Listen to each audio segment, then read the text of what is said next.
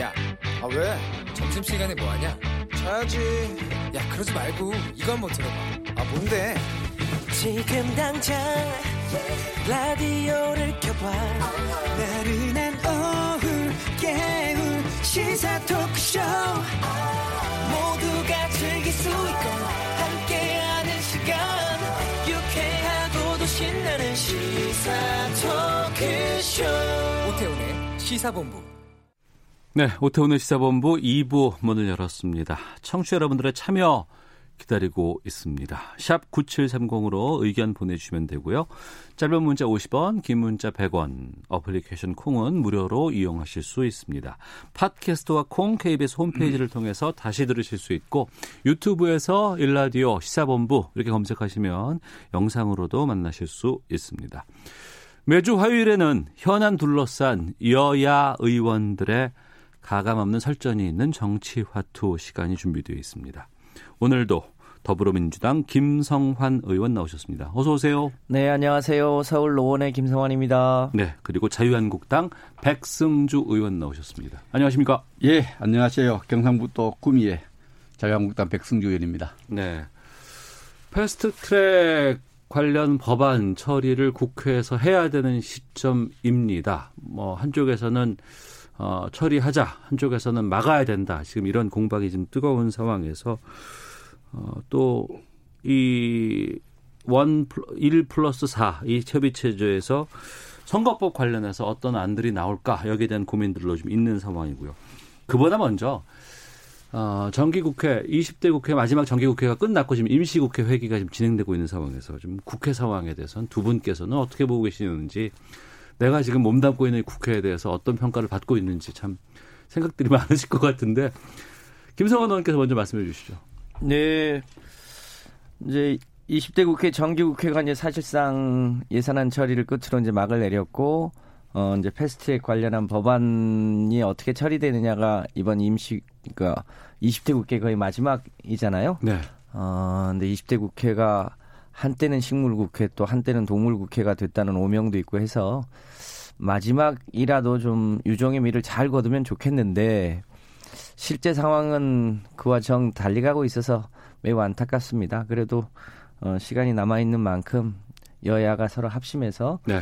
어, 우리 국민들의 민생과 경제를 챙기는 어, 마지막 임시국회를 잘했으면 좋겠다는 어, 마지막 기대를 갖고 열심히 해봐야 하지 않나 싶습니다. 음. 백승주 의원께서는요. 예, 그 지금 국회에 몸담고 있는 것이 국민한테 송구스럽죠. 그러면서 또 어, 파리의 에펠탑에 들어가면 에펠탑이 안 보인다. 그래서 에펠탑 건설 반대하던 모파상이 에펠탑 안에 들어가서 계속 머물렀다는 음. 재미난 일화가 있습니다. 국회 안에서 또 국회를 어떻게 이 상황을 잘 이렇게 살펴볼 수 없는 그런 상황이 진행되고 있는데 안타까운 것은 지금 220개의 어떤 민생 관련 이런 법안들 처리가 지연되고 있어요. 네.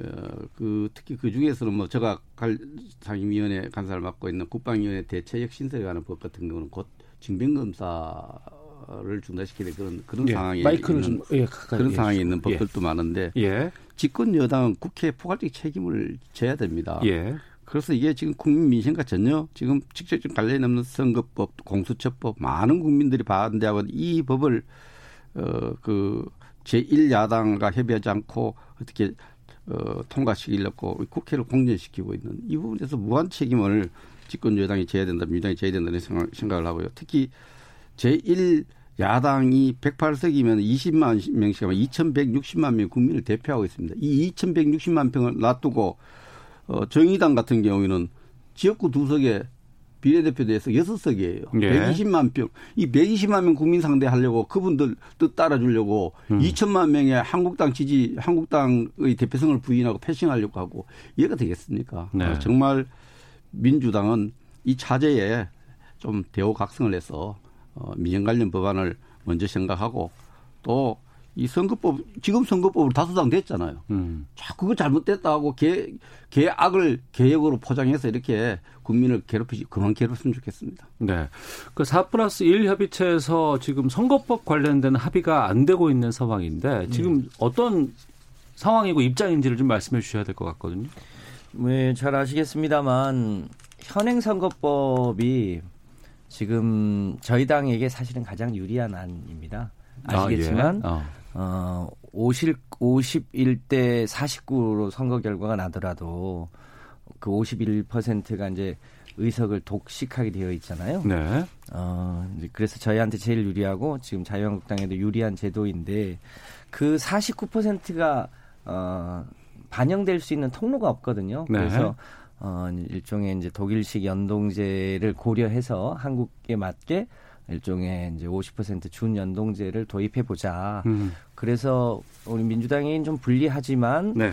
어, 준연동제를 도입을 하되 음. 그 제도를 처음 도입하니까 여러 가지 좀 어, 일종의 제한 장치들을 좀 두어보자 이런 네.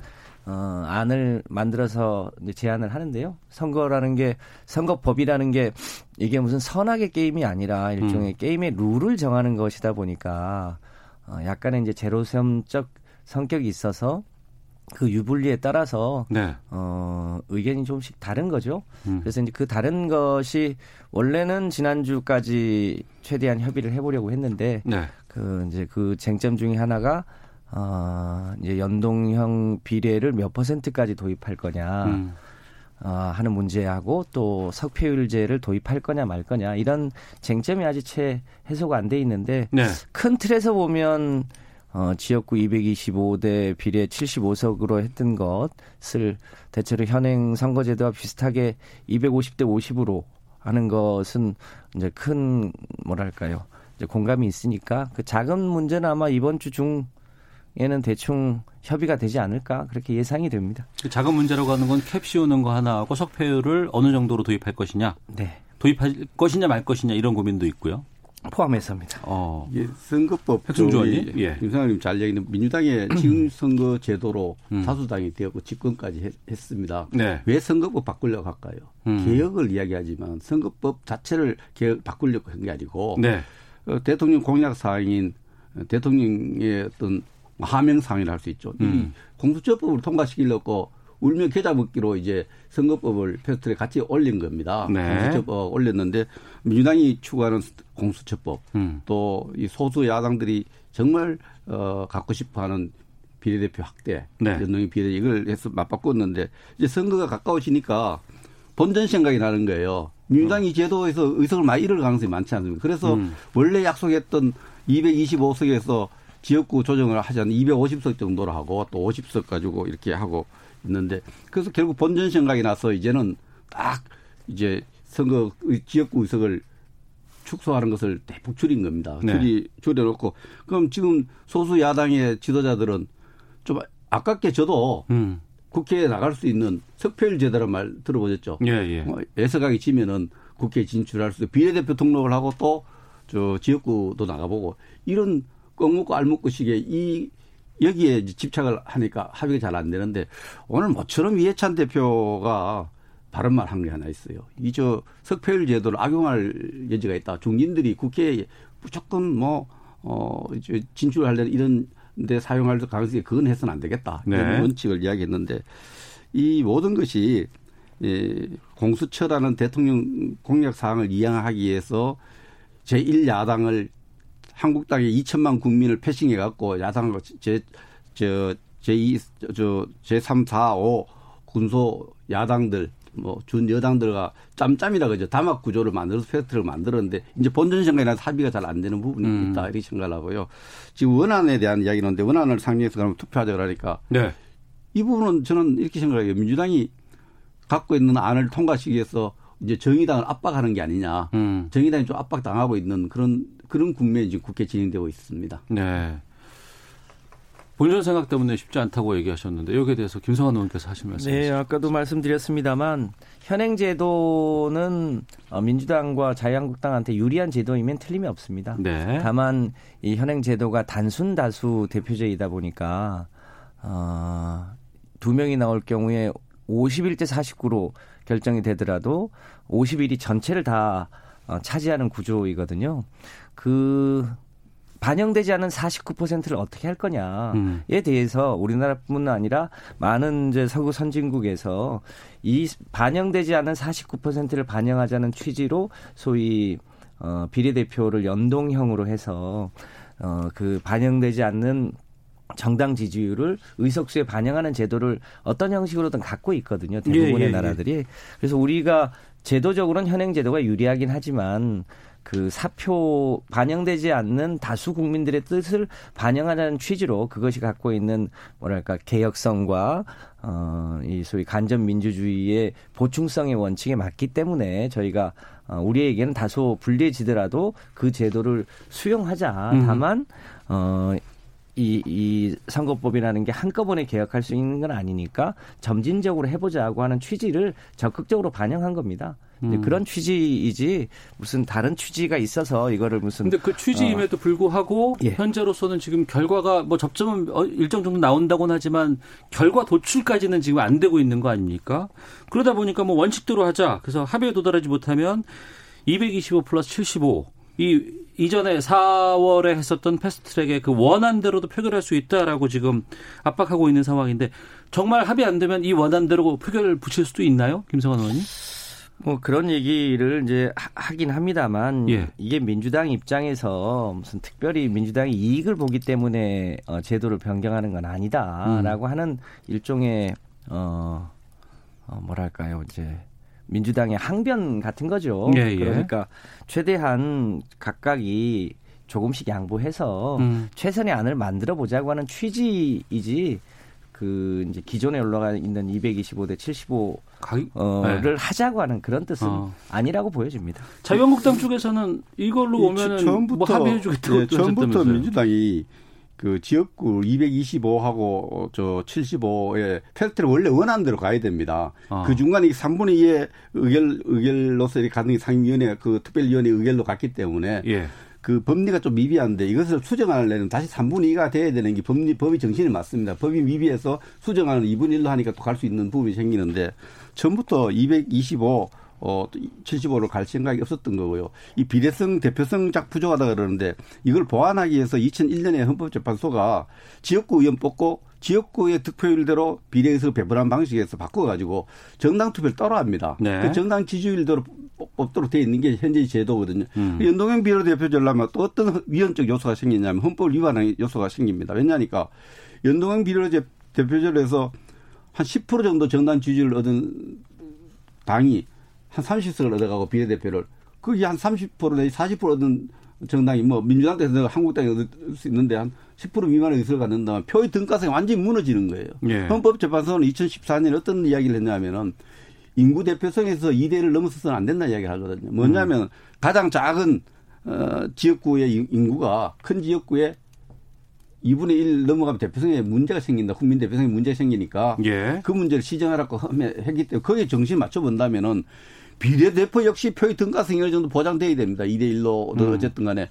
이런데 엄청나게 그 표의 등가성이 무너지기 때문에 위헌 요소가 있다는 학자들의 지적입니다. 그래서 그건 좀 이 부분은 어, 저 이 연동형 비례대표제하고 공수처를 엿바꾸듯이 바꿔가고 담합 담합이라고 우리말 짬짬이라고 합니다. 짬짬이를 했는 것에 대한 문제점이 생- 굉장히 심각한 거죠. 예, 그 이걸 하고 알겠습니다. 나면 또 위헌 요소가 나오면 다음 또 안 하면 되지 않냐 이런 아니, 우측 그럼- 그런 문제가 하고 아니고요. 말씀하세요. 예. 지금 이제 현재까지의 대체로 정당 지지를 보면 제가 속 해 있는 민주당이 한 40%, 네. 우리 자유한국당이 30% 정도 됩니다.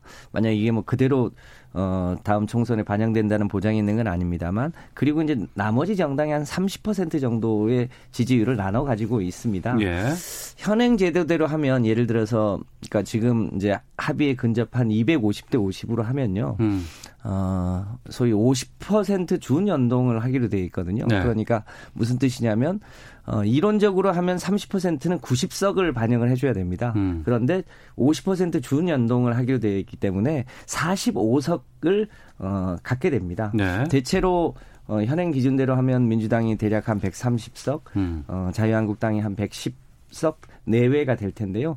그리고 나머지 이, 이 이제 어, 군소 야당, 네네. 군소 야당들이 45석을 갖기 때문에 지금 얘기하신 거하고는 어, 내용이 많이 다릅니다. 그래서 음. 그런 점들을 고려해서 지금 소위 준연동제를 취하고 있고 그렇게 하, 하면 어 이제 여러 가지 이제 소수 정당들이 갖고 있는 어 제안이나 또 긍정성이 있기 때문에 그런 정도를 반영하는 게 적절할 텐데 네. 어 그러면 기존의 민주당이나 자유한국당이 기존의 소위 비례대표를 통해서 소위 약자나 혹은 전문가를 보충할 수 있는 방법들이 굉장히 취약해지기 때문에 그걸 음. 좀 보완하자는 취지로 일종의 이제 상한선 캡을 좀 씌우자 이런 취지가 반영돼 있는 겁니다. 네. 위원하고는 전혀 관계 없습니다. 제가 현실적으로 이야기를 합시다. 그저 캡을 세우지 않을 경우에는 음. 민주당이 의석을 많이 잃게 된다는 시뮬레이션 결과가 계속 나옵니다. 특히 비례 쪽에서 그렇습니다. 그래서 캡을 세우는 이유는 민주당이 의석수를 좀 적게 잃어야 되겠다는 전략적 판단이죠. 우리도 집권 여당 해봤습니다. 여당 할 때 우리가 한석이 모자라서 국회의장을 내줘서 그 고통스러운 정치 과정을 겪고 있는데 현실적으로 민주당이 열석 이렇게 마음 좋게 내주고 네. 전국의 주도권을 가져갈 수 있느냐 음. 없다는 게 내부적으로도 이런 문제가 제기되고 있다고 봅니다. 네. 그래서 지금 캡을 세우는 문제는 민주당이 의석을 좀 적게 일단 이야기고 그 지금 정의당이 집착하고 있는 석패율제도 소수 정당 지도자들의 석패율제도는 제도 취지는 좋습니다. 네. 애석하게 떨리는 사람 되도록 하고 외국에도 그런 제도가 있습니다만 이거는 중진들이 지역 나가서 될 가능성이 낮지 않습니까? 현재 어떤 당 정당 지지를 보면 지역이 나 떨어지더라도 국회에 들어오고 싶은 겁니다. 그 사적인 이익, 사적인 목표를 갖고 계속해서 요구를 하고 흥정을 하니까 민주당의 그 이해찬 대표가 그건 안 된다. 음. 나 오늘 아침에 그 이야기도 그거는 정말 옳은 방침이라 생각해요. 네. 특별제도 이거는 우리가 제도를 아무리 잘 만들어도 악용하는 게 너무 지도자들을 많이 악용하기 때문에 지도자들이 또 자기 아들에게 지역구 물려주려는 이런 소문까지 들려요. 이런 거 공정의 가치 훼손하는 겁니다. 석패율제도 공정의 가치 훼손하는 겁니다. 음. 이런 부분에서는 이해찬 대표 뭐처럼 석패율제 못 받겠다고 난 잘했다고 생각합니다. 그럼 백승준 의원께 하나만 좀 여쭤볼게요. 패스트트랙 관련 법안 처리에 대해서는 그 자유한국당에서는 절, 결사 저지 반대한다는 입장을 보여오셨는데 이번에 225 플러스 75 원안의 상정 강행 여부에 대해서 이거를 하게 되면 우리는 참여하겠다 라는 얘기가 나오고 당의, 있거든요. 당의 공식 입장은 아닌데 네. 민주당에도 수많은 지역구 의원이 있지 않습니까? 예. 그 지역구 의원들이 여러 가지 우리가 개인적 접촉해 봤을 때 음. 지역구 25개를 조정하려면 100여 개를 조정해야 됩니다. 100여 개를 지금 한 달 안에 조정을 해야 돼. 떼고 붙이고 떼고 붙이고 이렇게 해야 되는데 우리가 그걸 원안을 상정하고 네. 또 무기명 음. 청와대 눈치 안 보고 그 얘기는 당 지도 눈치 안 보고 하는 그 저 무기명 비밀 투표를 할 경우에는 받아들일 수 있다. 그렇다면 원안을 안 받아줄 거라는 생각을 하는 의원들이 좀 있는 것 같아요. 그러니까 받아들일 수 있다는 건 부결을 예상한다는 뜻 아닌가요? 뭐 저희들은 그렇게 예상하는 어. 분들이 좀 있습니다. 아. 저는 뭐 기본적으로 그렇게 우리도 어 그런 문제보다는 철회하는 게 예, 예. 네, 맞다고 생각을 합니다. 어, 여기에 대해서는 김성환 의원께서 이쪽에서는 좀 원안으로 가서 부결되고 차라리 그냥 어, 이, 현재 지금 선거법 체제로 내년 4월 총선을 치러야 되지 않겠냐는 희망을 좀 말씀해 주신 것 같기도 하고요. 김성환 의원께서는요. 예, 그 모두에도 말씀드렸습니다만 선거법은 선악의 개념이 아니라 게임의 룰을 정하는 것이고 그 게임의 룰이 어, 미래 지향적이냐 아니냐에 따라서 점진적으로 변화하는 거라고 생각합니다. 네. 그런 면에서 어, 지역구 의석은 어, 지금 4 플러스 1에서도 250석까지 좁혀졌고 음. 기존 안도 253석이기 때문에 큰 차이가 없- 없는 겁니다.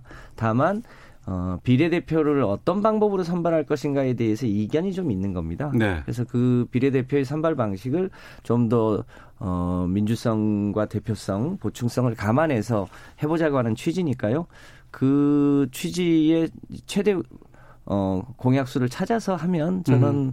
어, 협의가 아주 불가능하진 않을 거다 이렇게 네. 봅니다. 그래 그런 면에서 아마 대체로 어, 오늘도 아마 이제 공식 비공식 이 협의 조정이 있는 걸로 알고 있는데요. 아, 4 플러스 1 협의체가 지금 재개가 되고 있나요? 협의체 차원은 아니어도 이제 여러 여러 채널을 통해서 아, 어, 의견을 조율하고 있는 걸로 알고 있습니다. 예. 조만간 조만간 합의할 수 있는 뭐 안이 나오지 않을까 그렇게 음. 예상합니다. 근데 이게 4 플러스 1 하는 것도 이게 신조어예요. 진짜 한 번도 경험할 수 없는 나라, 한 번도 경험해보지 않는 하나의 그 저런 입- 입법 과정인데 교섭단체가 중심인데도 국회법은 정해져 있습니다. 네. 제1교섭단체가 20명 이상이 돼야 교섭단체로 인정하는데 민주당이고 제2교섭단체가 우리 자유한국당입니다. 네. 자유한국당을 배제하고 4 플러스 1로 이렇게 계속 하는 것 자체가 말이 안 되는 거죠. 음. 2천만 명 국민을 상대하지 않, 않겠다는 거예요. 그리고 우리 당도 여기에 대해서 선거법에 대해서 대안을 제시해 놨습니다. 전부 지역구로 하자. 네. 국회의원 숫자 줄이자. 음. 이 안도 진지하게 같이 검토를 그러니까 그 아니라고 하면 270석의 비례대표 제로인 그 예. 처음에 얘기했던 그게 그렇습니다. 지금도 유효한 건가요? 국민 여론 수리만 아니라고 생각을 합니다. 어. 어쨌든 이것도 상대가 있기 때문에 민주당 의논해야 되고 그렇지만은 지금 민주당이 추구하는 이런 겁니다. 게임의 룰이라는 게 축구 경기하는데 한쪽에 11명 골키퍼 하나 저쪽 상대방도 11명의 골키퍼 한 명 이렇게 돼 있는데 민주당이 추구하는 건 그쪽 선수도 13명 넣고 우리 11명 내지는 한명 퇴장시킨 상태에서 경기하자는 거 비슷해요. 음. 이런 부분을 받아들일 수 없다는 겁니다. 알겠습니다. 그 뭐 한 말지만 보태면 네. 이번 이제 예산안 같은 경우도 결국 이제 4 플러스 1에서 어, 협, 협의 처리를 할 수밖에 없었는데 자유한국당에게도 계속 문호를 열어놓고 사실상 내용적 협의를 했지요. 음. 그런데 최종적으로 어, 자유한국당이 협상하지 않으면서 어, 예산안이 이제 일부의 의견대로 이제 처리가 됐는데요. 선거법도 마찬가지입니다. 네. 자유한국당이 정말 협상에 의지가 있으면 합리적인 안을 가져와서 협의해야 합니다. 그런데 한 번도 제대로 된 협의를 하지 않습니다. 음. 그래 놓고 자유한국당을 패싱했다는 얘기만 하고 있습니다. 270대 제로 안은 위헌입니다. 음. 어, 이 대한민국 헌법이 비례대표제를 두게 되어 있는데 비례대표제를 폐지하자고 하는 실제로 위헌사항을 알겠습니다. 어, 당론으로 정해놓고 협상 아닌 협상을 하겠다고 하는 게 말이 잘 안 되잖아요. 네. 자, 국회 상황에 대해서 아, 김성환, 백승주 여야 의원과 함께 말씀 나누고 있는데요. 아, 접점이 찾아지진 않은 것 같아서 지금. 하지만 또 의견은 들어봐야 되는 또 상황이기도 하고요. 헤드라인 뉴스 듣고 와서 계속해서 두 분과 함께 어, 뭐 국회 상황들 또 좀 개각설 여기에 대한 의견도 들어보는 시간을 갖겠습니다. 문재인 대통령은 내년도 예산안 통과가 늦어진 데다 예산 부수 법안 22건이 아직 통과되지 않은 초유의 일이 벌어지고 있다면서 여러 어려움이 있겠지만 예산 집행 준비에 즉각 돌입하라고 지시했습니다. 문희상 국회의장이 일제 강제징용 피해자 배상 문제 해법으로 내놓은 이른바 1 플러스 1 플러스 알파 법안의 성안을 마치고 공동발의 수순에 들어갔습니다. 더불어민주당 이인영 원내대표는 조속히 협상을 타결해 국회를 극우 광기에서 구출할 수 있어야 한다면서 이른바 4 플러스 1 협의체에 선거법 등 타협을 촉구했습니다. 여야 4 플러스 1 협의체가 선거구 획정을 위한 인구 기준을 선거 일 전 3년 평균으로 바꾸는 방안을 추진 중인 것과 관련해 자유한국당 김재원 정책위 의장은 양심의 한계는 어디까지 가는 것인가라고 비판했습니다. 지금까지 라디오 정보센터 조진주였습니다. 이어서 기상청의 송소진 씨입니다. 미세먼지와 날씨 정보입니다. 비가 내리고 있지만 일부 지역은 대기 정체로 먼지 농도가 조금 높은 상태입니다. 현재 세종과 대구 등 곳곳에서 초미세먼지 농도가 나쁨의 기준인 35 마이크로그램을 조금 웃돌고 있는데요. 늦은 오후부터 찬바람이 강하게 불면서 대기 확산이 원활해져 농도가 점차 떨어질 것으로 예상됩니다. 아직 일부 지역에는 비가 오고 있습니다. 퇴근길 무렵에는 모두 그치겠고요. 이 비가 그친 뒤에는 추워지겠습니다.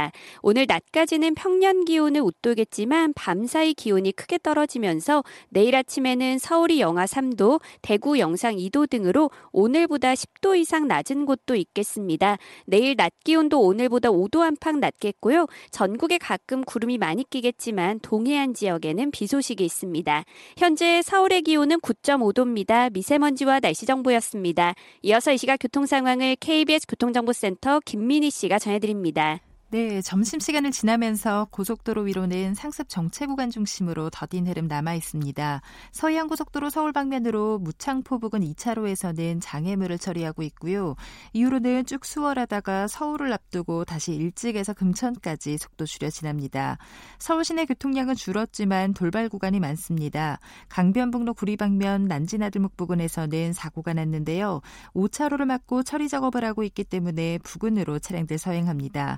같은 방면 올림픽대로에서는 한강대교 부근에서 고장난 차를 처리하고 있습니다. 정체는 뒤로 여의 하류부터 이어지고 있습니다.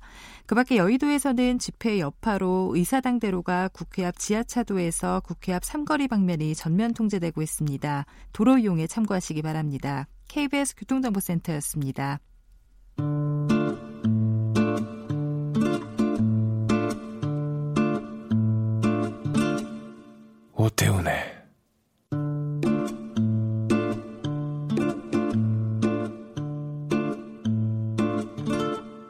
시사본부.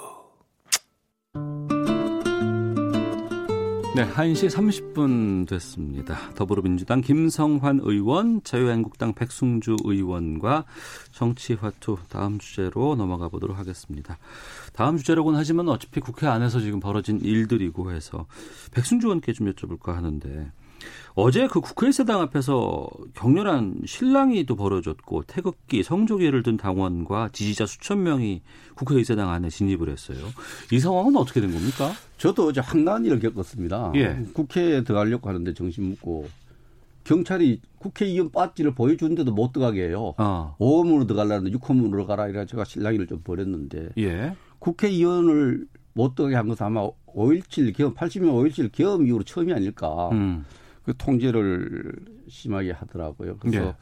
어제 우리 정당 행사를 뭐 여러 정당이 했던 정당 행사를 했는데 제가 오후 상황 정확하게 파악을 못하는데 일부 우리 정당 행사 끝나고 난 뒤에 일부 참석자들이 어 조금 저 어 그 질서 유지에 좀 어려움을 줬다 이런 얘기는 들었습니다. 그러나 네. 제가 생각할 때는 어, 사무총장한테 제가 오늘 아침에도 격렬히 항의를 했습니다. 국회의원이 국회에 들어간 것을 막는 것은 내가 5.17 이후 처음이다. 기업령 상태도 아니고 음. 이문 저문으로 옮겨다는 얘기하고 이래서는 안 된다. 그리고 오늘 또 뭐 국회에 이제 정당 행사에 참가하는 분들을 전부 일방적으로 통제하겠다는 거예요. 그건 신분증을 확인하고 들어와서 행위가 잘못돼서 그 행위에 대한 어떤 처벌을 해야 되는 거지. 네. 모든 국민들은 국회에 들어올 수 있는데 그걸 이렇게 일방적으로 못 들어오게 해서 원하는 질서를 만들겠다. 그죠? 그 어제 뭐 들어오도록 해가지고 윤재 사무총장이 뭐 어디서 야단을 많이 맞았다 그래요. 음. 그대로 전할 수 없는데 야단을 하도 많이 맞았다길래 도대체 국회의장과 구, 야, 저, 저 우리 저 사무총장을 야단 칠 수 있는 사람이 누군가 음. 경찰인가 청와대인가 네, 그까지 물어봤는데 국회의 권위가 땅이 떨어졌습니다. 네. 사무총장이 야 어제 문 열어줬다고 야단 묻다는 이야기를 우리가 다섯 여섯 분 하는 이런 상황입니다. 음. 국회의원이 국회 출입한데도 통제받아야 되는 이거 대단히 잘못된 현상이 지금 국회에서 진행되고 있습니다. 네. 어제 상황에 대해서 의원조차도 갈 수 없는 상황이었다라고 말씀해 주셨는데 김성환 의원님. 그러니까 똑같은 사안에 대해서 우리 백승지 의원님처럼 얘기하실 수도 있구나라는 걸 보면서 좀 안타깝습니다. 잘 아시겠지만 어제 집회는 자유한국당이 소위 선거법하고 공수처법을 어, 반대하기 위한 일종의 규탄 집회를 열었는데 네. 그 규탄 집회에 그 광화문의 소위 소위 태극기 세력이라고 하는 일부 극우 어 주민들 국민들이 일종의 국회를 난입한 거 아닙니까? 그리고 그래서 거기서 텐트에서 어 이 농성하고 있던 분들 그리고 지나가는 어 우리 당 국회의원들을 일종의 린치까지 하고 어, 일부 우리 최고위원은 굉장히 폭행을 당하기도 하고 그랬던 일인데요. 더 실망스러운 것은 그 그렇게 난입한 일부 극우 어, 세력들을 사실상 어, 자유한국당의 당 대표가 선동을 했습니다. 그리고 음. 그 자리에서 뭐 이 불법 시위를 사실상 조장하고 뭐 거기서 우리가 이겼다 뭐 이런 얘기를 하는가 하면 그러니까 자유한국당 제1야당의 당대표가 국회가 무법천지가 되는 것을 어, 사실상 조장하고 방조하고 네. 어, 그것에 대한 국민들의 우려가 있음에도 불구하고 오늘 똑같은 집회를 다시 같은 자리에서 개최하고 국회 선진법을 왜 만들었습니까? 의원들끼리도 소위 국회 본회의장에서 날치게 하는 것이 국민들에게 보기 좋지 않다고 해서 국회 선진화법을 만들어서 국회가 민의의 전당이 될 수 있도록 하자는 건데 일부 그 극우 세력들이 어 진입하는 거를 어 소위 보수 정당이라고 하는 자유한국당이 그렇게 어, 이용하는 게 맞느냐. 음. 원래 보수가 누구보다도 법 질서를 잘 지키는 예. 정당 아닙니까? 아주 실망을 금치 못하겠습니다. 경찰이 이제 좀 자극한 측면이 있어요. 제가 아침에 그 가니까 예.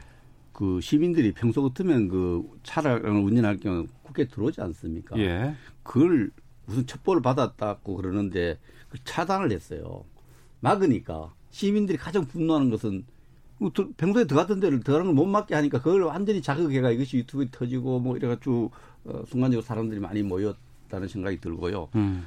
우리가 정당 행사하는 기간 동안에는 뭐 저 김 의원 옆에 없었지만 저는 그 계속 있었습니다. 그래서 시민들을 못 들어오게 한 부분에 대해서 처음부터 아예 못 들어오게 한 부분부터 그건 좀 잘못됐다고 생각하고요. 예. 우리가 부잣집 앞에서 어슬렁거린다 해서 그 건강하고 그러면 안 됩니다. 범이 일어났을 때 해야 되는 거죠. 네. 그래서 과잉 자극적인 과잉 이렇게 출입 제한 조치가 어제 어, 많은 사람 분노를 있고 그 분노가 어, 질서의 어떤 혼란을 주었던 일부분이 그 정당 행사 시간 동안 아무 그게 없었어요. 우리도 그 진행자가 수차례 어, 그런 질서에 대한 오늘 있고요. 잠시 뒤 2시부터 지금 그 규탄 집회 열고 있- 열 계획으로 알고 있습니다. 그럼 네. 이 집회도 그 시민들이 참석을 합니까? 참석을 이제 하려고 하니까 네. 오늘 사무총장실에서 이게 출입을 하지 않게 못하게 하겠다라고 통보를 해왔습니다 우리 당이 그래서 저희들 예. 아침에 또 항의도 하고 어제 있었던 일에 대해서 좀 항의를 했습니다. 그래도 문을 이렇게 차단을 하더라도 국회의원이 신분을 확인되면 출입시켜야죠. 그걸 이문 아, 국회의원 말고 일반인들. 일반인 올 출입을 못, 시- 못 시키겠다고 어. 사무총장이 얘기인데 그것도 법에 맞지 않다. 예. 왜냐하면 들어오도록 하고 신분증을 확인하고 신분을 다 적어놓고 들어서서 무슨 질서 시, 집회 시위가는 범죄를 저질렀을 때 단속해야 되는 거지. 음. 처음부터 범죄 예정자로 봐서 못 들어오게 모두를 못 들어오게 하는 것은 이건 과잉이고 어, 헌법 가치에 도 저는 이해야 된다 생각합니다. 알겠습니다. 김성환 의원님. 예, 어, 자유한국당이 조금 해도 너무한다 이런 느낌을 금할 수가 없습니다. 음. 거듭 말씀드립니다만 누구보다도 법을 잘 지켜야 되는 정당 아닙니까? 특히 그 정당의 대표가 법무부 장관의 이 대통령 권한대행까지 하신 분인데 이 이 이 뭐랄까요 태극기 집회에 그 선동에 같이 참여하기도 하고 또 어제 같은 경우는 굉장히 폭력적이었거든요. 네. 국회 본청에 들어가는 모든 통로를 그 극우 세력들이 막았단 말이에요. 음. 그러다 보니까 아마 백승주 의원님처럼 이런 일도 생긴 것 같은데 그 그것을 원천적으로 조장하고 방조하고 어뭐 사주 의혹까지 있는 이런 상황을 그건- 자유한국당이 그렇게 어 판을 그렇게 몰고 가는 건 좀 적절치 않습니다. 방자 이거 완전 사실과 다릅니다. 우리 질서 음. 아, 공, 공문도. 보내셨더라고요 보니까. 형사가 완전 공문을 보냈죠. 거기서 폭력을 뭐 사주에 딱 하는 전혀 사실 무근이고 거기 집회 참석한 사람도 우리 정당원도 있지만 일반 시민들도 많았고 시민의 분노가 좀 큰 사람도 있고 분노가 조금 뭐 조절되는 분도 있고 그런 그런 부분이 있고 우리 당은 평화적인 집회, 법을지킨 집회. 알겠습니다. 예. 더불어민주당 김성환 의원, 자유한국당 백승주 의원과 말씀 나누고 있는데요. 어, 후임 국무총리로 정세균 전 국회의장이 유력하게 지금 부각되고 있다고 하고 이번 주 금요일 인선 발표 있을 거라는 전망이 나오고 있습니다. 어떻게 그 이낙연 총리가 바뀌나요? 어떻습니까? 김성환 의원님? 네, 아마 조만간 어 이낙연 총리 후임 예. 총리 이 추천자가 발표될 예정으로 어 있다고 알고 있습니다. 네. 언론에서는 이전에는 뭐 김진표 의원이 어, 나온다더라 뭐 이렇게 좀 하기도 했다가 지금은 정세균 어, 전 국회의장이 유력하게 검토되고 있다라고 지금 얘기하고 있거든요. 예, 아무래도 어 하반기에서도 어 문재인 정부가 가장 중점을 기울이는 게 일종의 서민 경제 그리고 그를 위한 협치 이런 거를 강조하고 계셔서 그 취지에 가장 어 적임인 분을 어 총리 후보로 추천하지 않을까 그렇게 예상합니다. 네. 인사청문회 과정에서 국회 임명 동의가 있어야 됩니다. 총리는요. 네, 그렇습니다. 백승주 의원께서는 예, 뭐 인사라는 게 이제 총리 인사든 장관 인사든 국정 운영의 메시지거든요. 네. 가장 큰 메시지인데 어, 통합과 하나의 쇄신 이런 데 대한 국민의 갈증이 있었는데 어, 만약에 에, 전 국회의장이 에, 지명된다면은 어, 이런 통합과 쇄신 이 둘 다는 해당되지 않는 것 같습니다. 뭐 저는 형식 논리에 뭐 의전서일 이 국회의장을 지낸 사람이 왜 총리하느냐 이런 논리를 떠나서 네.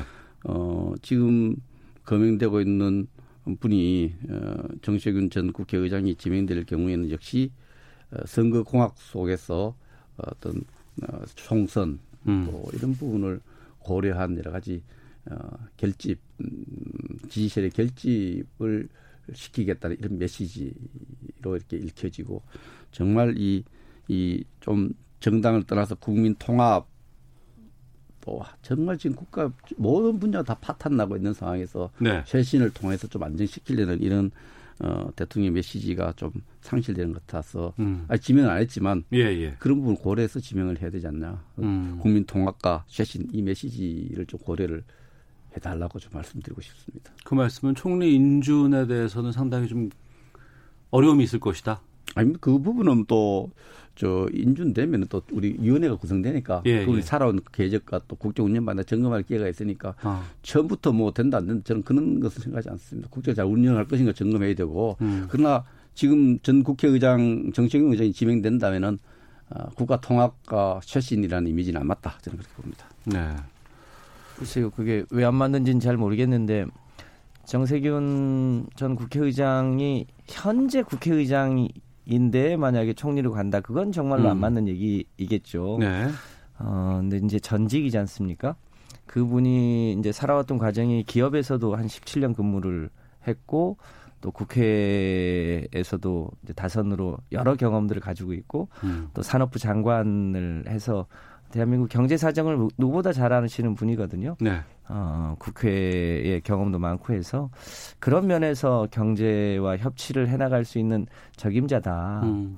그런데 이제 보통 국회의장은 국회의장을 마치면 어, 정계 은퇴를 하는 경우가 많았는데 네. 정세균 의장 께서는 사실은 이제 더 큰 뜻도 있고 해서 어, 다양한 형태의 어, 본인이 쌓은 경험들을 더 활용하겠다. 는 뜻이 있고 또 그 점 감안해서 대통령이 어 여러 가지 어려움에도 불구하고 지금 한국의 경제 사정 등등을 고려해서 아마 적극 요청하시지 않았나 싶습니다. 음. 아마 후보로 나오게 되면 그 과정에 대한 충분한 어, 이 동의 과정을 아마 거치지 않을까 그렇게 예상합니다. 네. 그 정세균 총리 지역구와 관련해서 종로죠 지금 예, 종로에 임종석 비서실장하고 한때 경쟁하는 이런 언론 보도가 좀 있더라고요. 임종석 실장님이 이제 출마 안 하겠다고 해서 예, 예. 그래서 전체적으로 봤을 때는 또 그 연배 국회의장이 하면 저 거의 다 이제 정기 은퇴를 하고 원로로서 이렇게 가는데 이, 이 새로운 길이죠. 새로운 길에 대해서 어, 총, 총선 공학적으로 해석할 여지가 많다 이렇게 봅니다. 음, 알겠습니다. 청취자 의견 소개해드리고 어, 두분 보내드리도록 하겠습니다. 사하나구룡님 비례대표 대폭이나 늘려야 합니다. 대폭으로 늘려야 합니다. 그래야 국민의 구성원에 맞는 다양한 계층의 사람이 국회의원 될 수가 있습니다. 다만 이렇게 국회의원 수를 늘리면 국회의원 세비는 최저임금의 몇 배 수준으로 정해야 할 것입니다. 0121번님, 연동형 비례대표제 도입되면 비례대표만 노리는 위성정당들이 많이 생길 수 있을 것 같은데 바람직한 제도인지는 모르겠습니다. 7651, 님께서 선거법 협상 다들 자기 밥그릇 챙기는 것 같아 보기 좋지 않았습니다. 차라리 국회의원 수는 대폭 늘리고 권한은 줄였으면 좋겠습니다. 라는 의견도 보내주셨습니다. 아, 또 묻고자 하는 내용들이 좀 보이기는 하는데 그냥 시간이 여기서 마무리하고 다음에 또 상황이 또 바뀔 수 있으니까요. 네, 네. 또 의견 나누도록 하겠습니다. 더불어민주당의 김성환 의원, 자유한국당 백승주 의원 두 분과 정치화투 마치겠습니다. 두 분 말씀 고맙습니다. 네, 네 감사합니다. 감사합니다.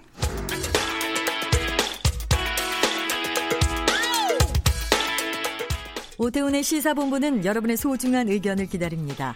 짧은 문자 50원, 긴 문자 100원의 정보 이용료가 되는 샵 9730, 우물정 9730번으로 문자 보내주십시오.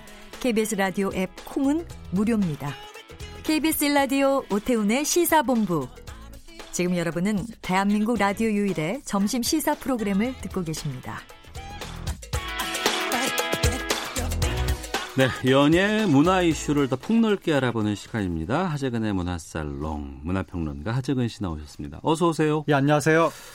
아, 봉준호 감독의 기생충이 미국 영화상에서 네. 상당한 기대를 불러 일으키고 있다고 합니다. 네.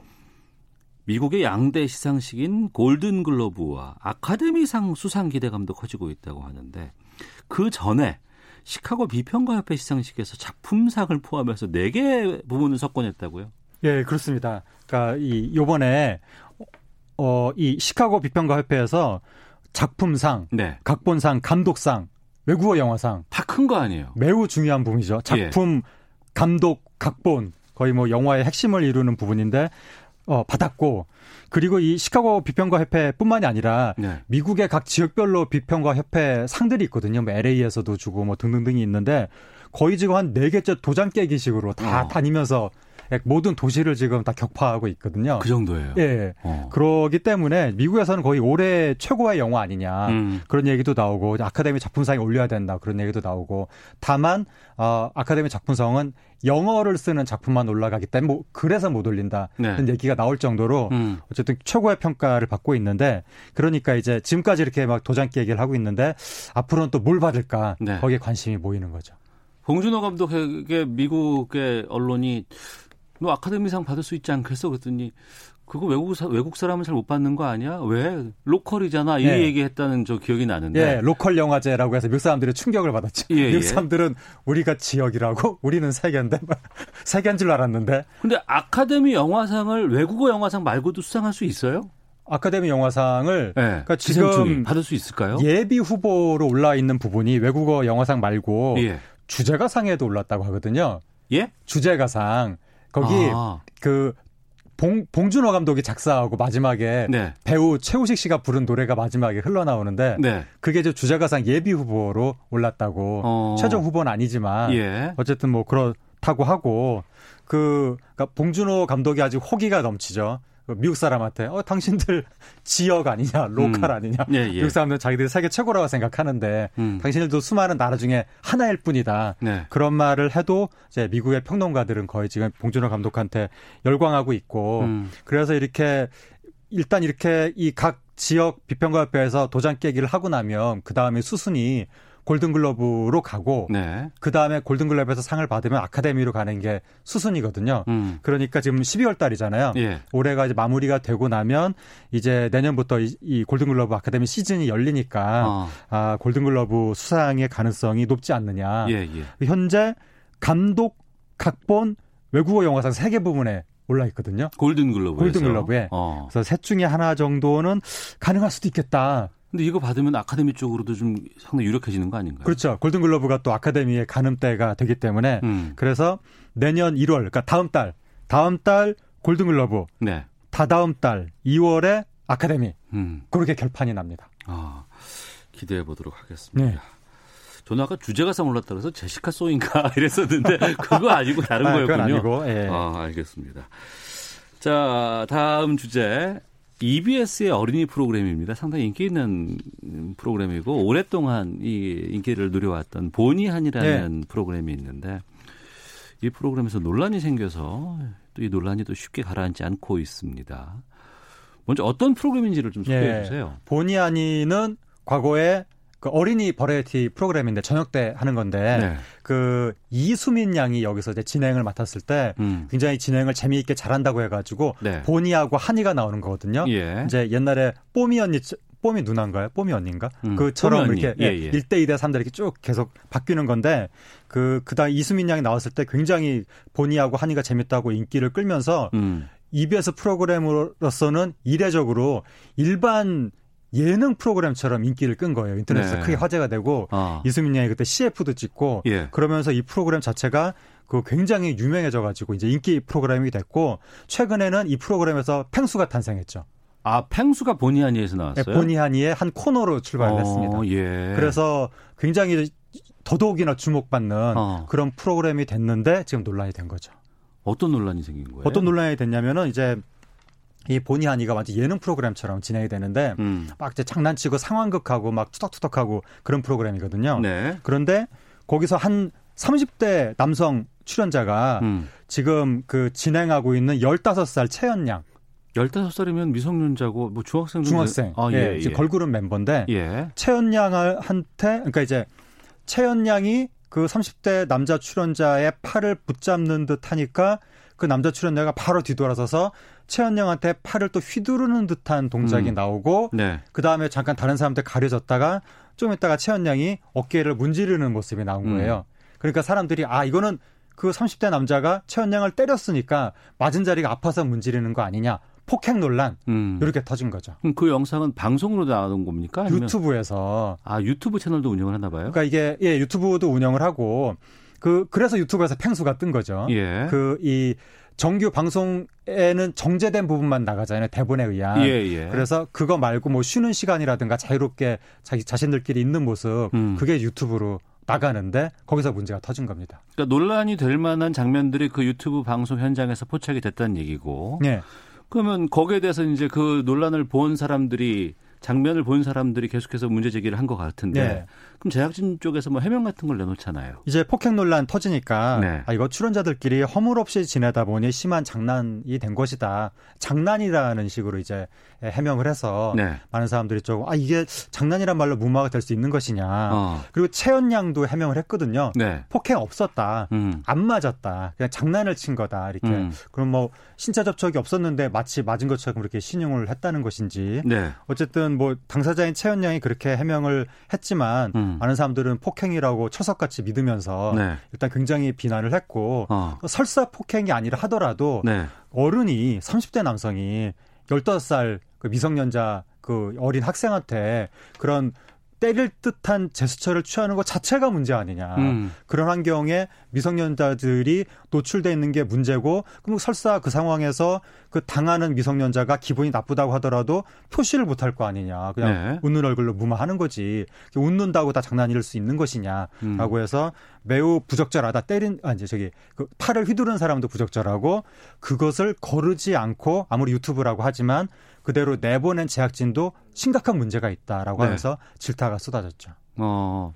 그러니까 폭행 논란에 대해서 제작진과 당사자가 해명을 했지만 그 해명만으로는 충분치 않다고 보는 분들이 많이 있나 봐요. 네, 그렇죠. 어, 게다가 지금 EBS 자체적으로 또 그 이후에 또 여러 가지 사과 같은 것들이 나왔다면서요. 그 다음에 이제 더 큰 게 터졌는데 예. 성희롱 논란이 터진 거예요. 성희롱이요? 예, 또 다른 30대 남성 출연자가 예. 이 15살 최연양한테 그 구강 청결제를 사용한 뭐 소독했다 뭐 이러면서 폭언을 한 거예요. 어. 욕설을 한 거예요. 아, 15살 중학생에게 폭언을 했다고요? 네, 그것도 어. 카메라 앞에서. 그래서 어. 근데 이게 성희롱이라고 또 난리가 난 거예요. 음, 음. 그래서 그, 그 인터넷에서 네티즌들이 그 의혹을 제기하기 시작해서 이제 많은 매체들이 성희라고, 성희롱이라고 보도를 하니까 일이 엄청나게 커졌는데. 네. 근데 저도 이거 궁금해서 조사를 해봤는데 성희롱은 아닌 것 같고, 물론 확실한 건 알 수 없지만. 음, 음. 그런데 어쨌든 폭언을 한 건 분명한 사실이고, 네. 뭐, 당사자들이 아무리 장난이라고 주장을 해도 이건 있을 수 없는 일이니까 음. 당연히 엄청난 비난을 쏟아졌고 네. 이제 비난이 쏟아졌고 그이 EBS 사장이 음. 결국 공식적으로 사과하면서 네. 뭐 제작진도 뭐 이 프로그램 일단 정지를 하고 뭐 출연진도 교체하고 이런다고 일단 입장이 나왔죠. 아 그렇군요. 글쎄요, 그 우리가 방송 제작 과정에서 네. 어린이들의 인권 같은 것에 대해 상당히 좀 신경을 많이 써야 되고 네.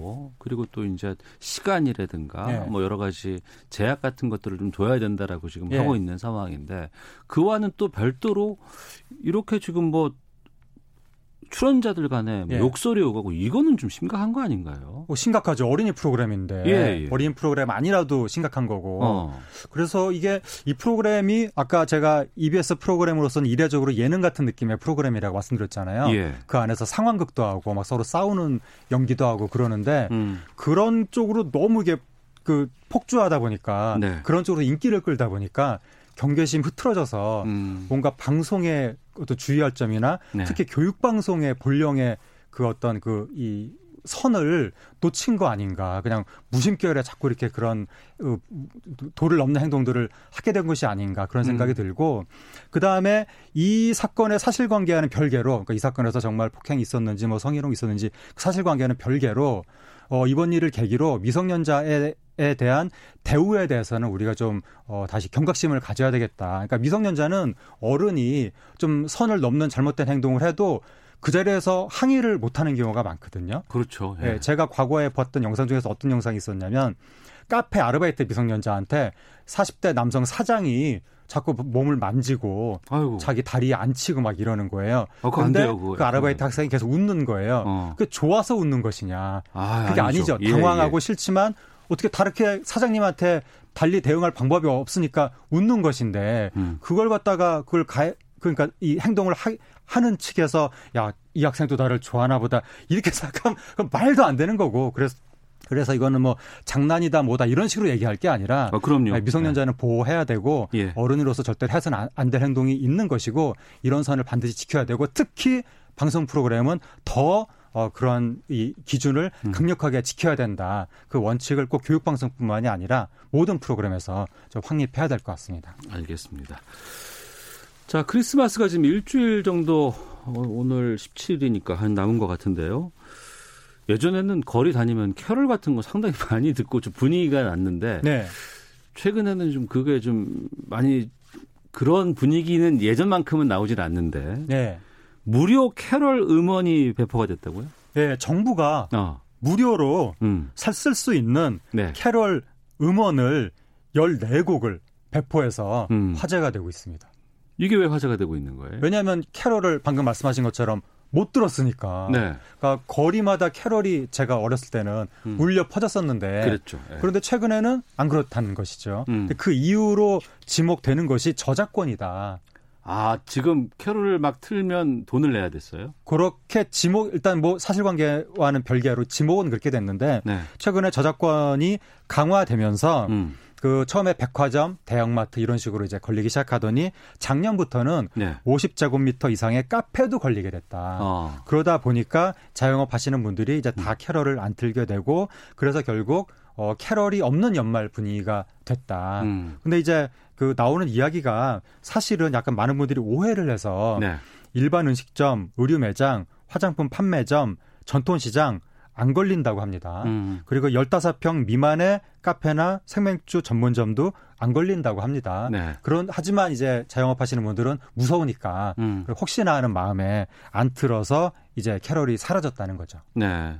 그런데 정부에서 무료 캐럴을 배포해 준 거예요, 그러면? 네, 그러니까 저작권 보호 기간이 끝난 노래들이 있거든요. 네네. 네. 그걸 요번에 새롭게 편곡해서 음. 제작을 해 가지고 공유 저작물 홈페이지에 음. 올려놨다고 합니다. 네. 누구나 거기서 접속해서 다운받으면 어. 무료로 쓸 수 있다는 거죠. 그 공유 저작물 홈페이지에 가보면 네. 이 음악 다운받을 수 있겠군요. 예.